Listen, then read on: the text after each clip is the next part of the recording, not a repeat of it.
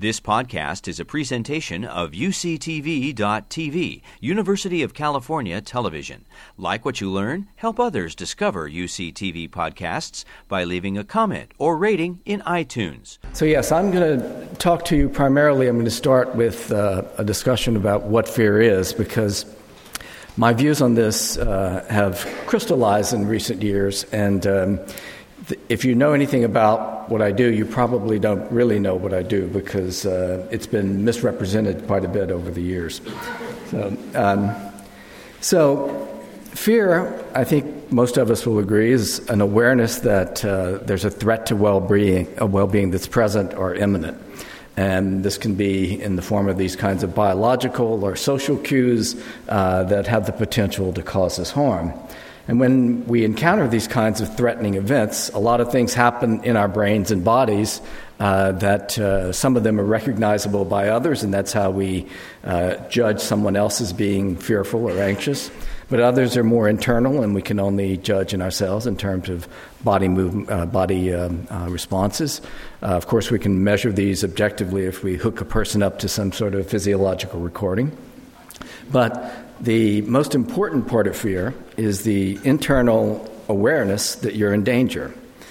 Now, the traditional view of how this comes about, and I'm partly responsible for this, uh, is that this part of the brain called the amygdala, which you heard about uh, a bit earlier, is a fear center. That is uh, a view that is widely uh, uh, cast in the culture and in the scientific circles as well. Uh, the idea is that the threat in the outside world is processed by sensory systems.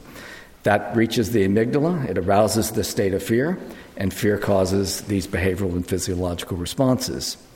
Now, when I talked about fear as being involved in the amygdala, which I've done for almost 30 years now, the idea was that what the amygdala was doing was processing implicitly or non consciously threats and that the conscious experience of fear was coming about through a different mechanism, which I proposed was uh, in the neocortex, and I'll describe that in a bit later.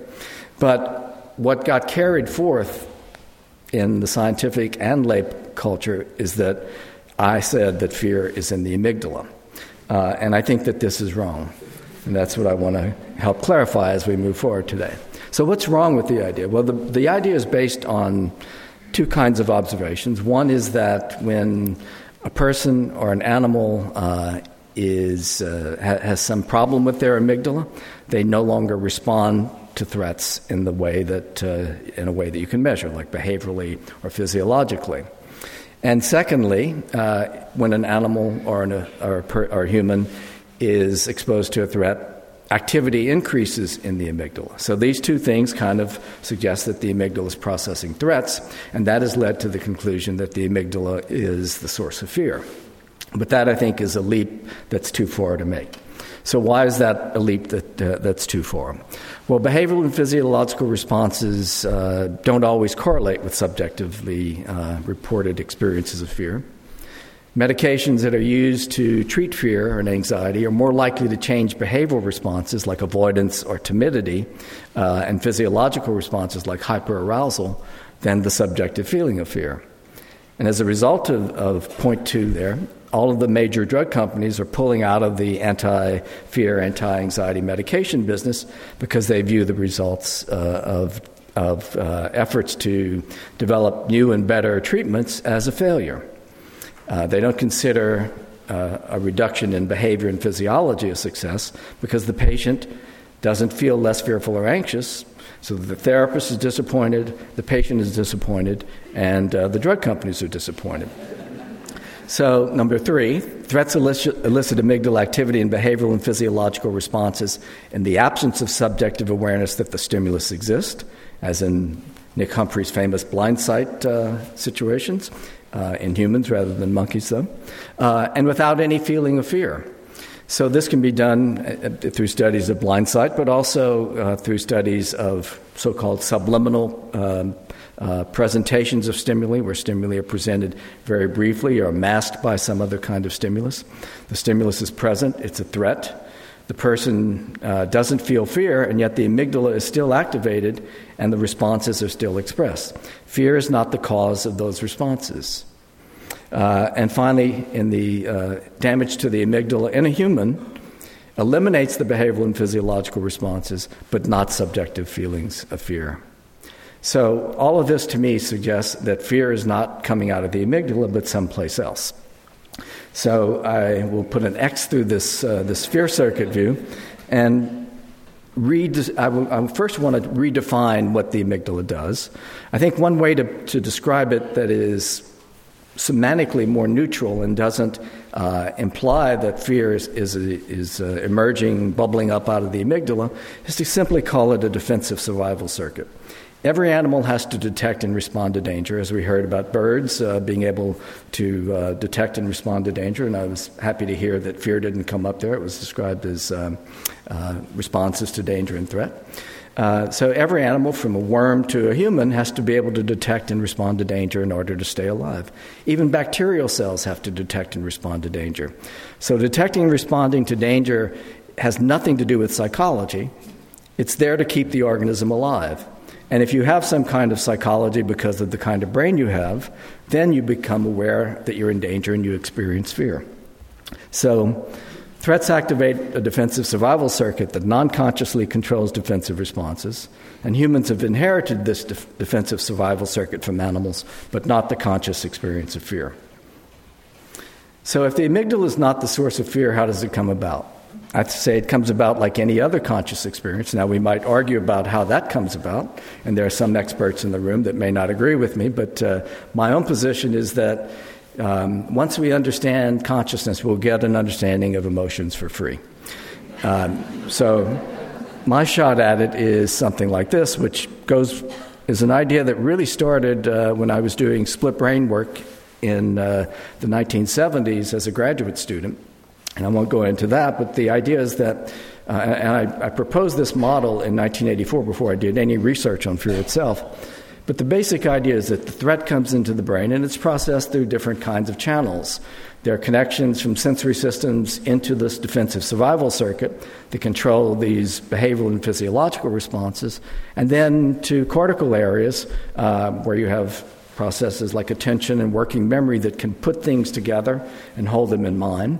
Uh, and one of the things that can add into uh, that can be added into working memory is the fact that this defensive survival circuit is active, and that uh, you're getting feedback from the body and so forth, and all of this kind of coalesces in the mind uh, to make fear a cognitive event, not an innate feeling inherited uh, from animal ancestors. So I'm not saying that animals have no conscious experiences, no subjective experiences of fear or anxiety or anything like that. But if they do, they're probably very different from the kinds of experiences uh, we have. Um, some of the things that, um, uh, well, so why is this kind of theory uh, needed? One, for one reason, uh, fear doesn't have an exclusive contract with the amygdala, which is generally thought to be a kind of predatory defense system. Um, we can be afraid, we can have fear from starvation, dehydration, hypothermia, reproductive isolation, each of which depends on other survival circuits. So the, the key is not that the amygdala is activated, but that you have some kind of activity that threatens your existence or potentially causes you harm. Um, so, what we feel depends on what kinds of signals are being processed in working memory, including signals from, from uh, survival circuits, but other signals as well. So rather than having a kind of subcortical circuit, one for each kind of basic emotion, uh, I propose that the cortical cognitive higher order representation uh, uh, of information accounts for emotional and non emotional experiences in one kind of basic system. And I won't have time to go into any of the evidence for all of this right now, but I'd like to make it, uh, um, analogize it by, by explaining how you make soup which you all know. You take water, onions, garlic, carrots, all kinds of ingredients, put them into the pot, and none of these are soup ingredients. They're things that exist in nature that, when combined in a certain way, make soup. And I think emotions are like this as well.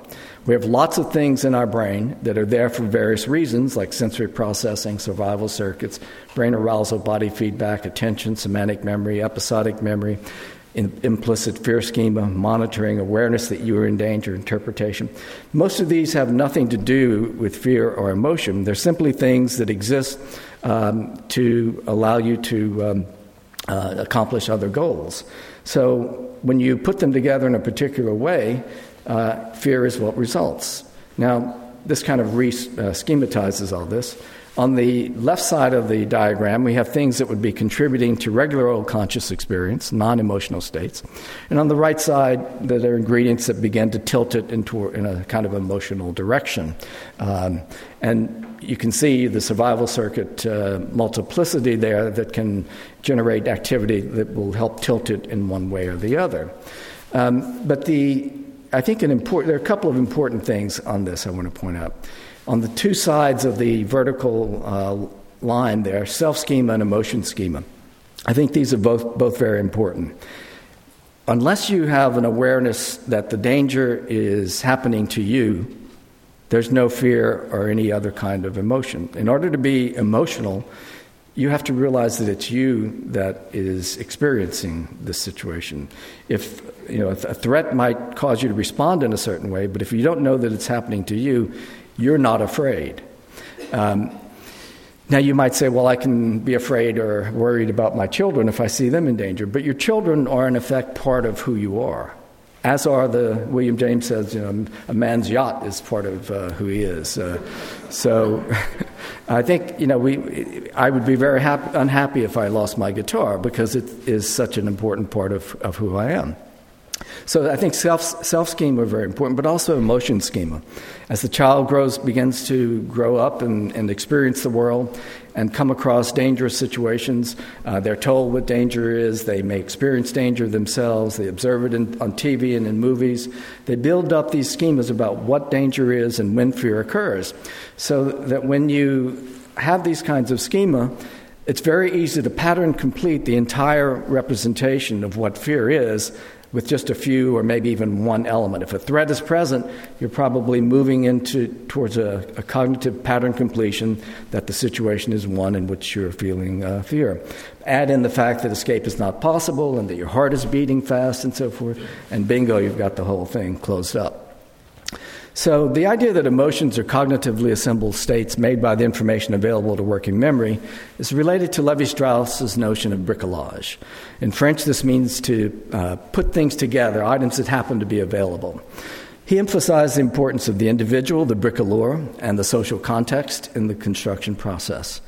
Others note that uh, maybe persons, objects, contexts, the sequence and fabric of everyday life, or the medium through which emotions come into being, a day to day kind of emotional bricolage.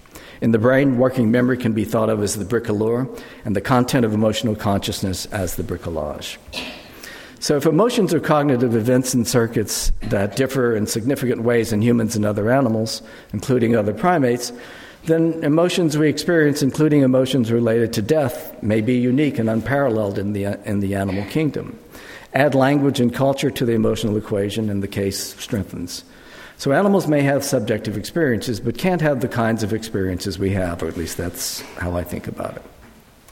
So, second part of my title is Is Fear of, de- is, uh, is fear of Death a Fear? Fear, formally defined, is the awareness that a threat to your well being is present. Anxiety is the expectation or worry that your well being may be compromised in the future. Many situations described as fears are really anxieties. But fear and anxiety are really conjoined twins. Even in a clear case of bodily threat, quick, uh, fear quickly morphs into worry about the future. A snake at your feet causes you to freeze and feel fear of bodily harm, but that's soon complemented, if not overtaken, by worries about what will happen if you're bitten. Will you die? Uh, will you get to the emergency room in time? Will they have the antidote and so forth? And death is always in the future, so it's a worry or an anxiety rather than a fear.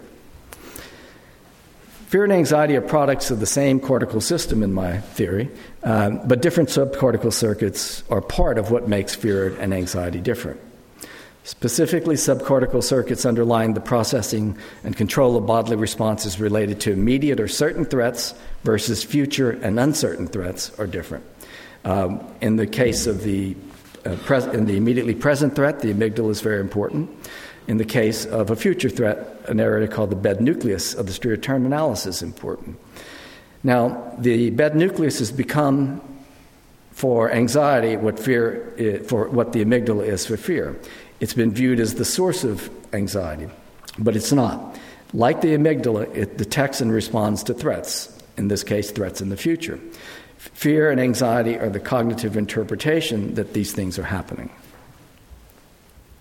So, why does it matter what we call uh, these things? First of all, why does it matter what we call fear and anxiety? Uh, why can't we just use one word and or just maybe just even use them interchangeably? Um, for one reason, the um, problems that, that afflict people that have these conditions um, need to be treated differently if the threat is a worry about the future as opposed to a kind of um, um, oversensitivity to immediately present stimuli. But in the case of, um, of fear of death or anxiety about death, the imprecision in scientific terminology, while a constant problem, uh, uh, it, it, can be easily be avoided by being clearer about the language. So, in treating someone, say, who is obsessed with death, um, or in designing treatments that might help people who are at the end of life and uh, needing to not be quite as anxious about it, uh, thinking of these things in terms of what's going on in the brain can actually be more constructive than simply assuming that it all happens in the same way. And that's my two cents about fear of death. Thank you. You've been listening to a podcast by University of California Television. For more information about this program or UCTV, visit us online at uctv.tv.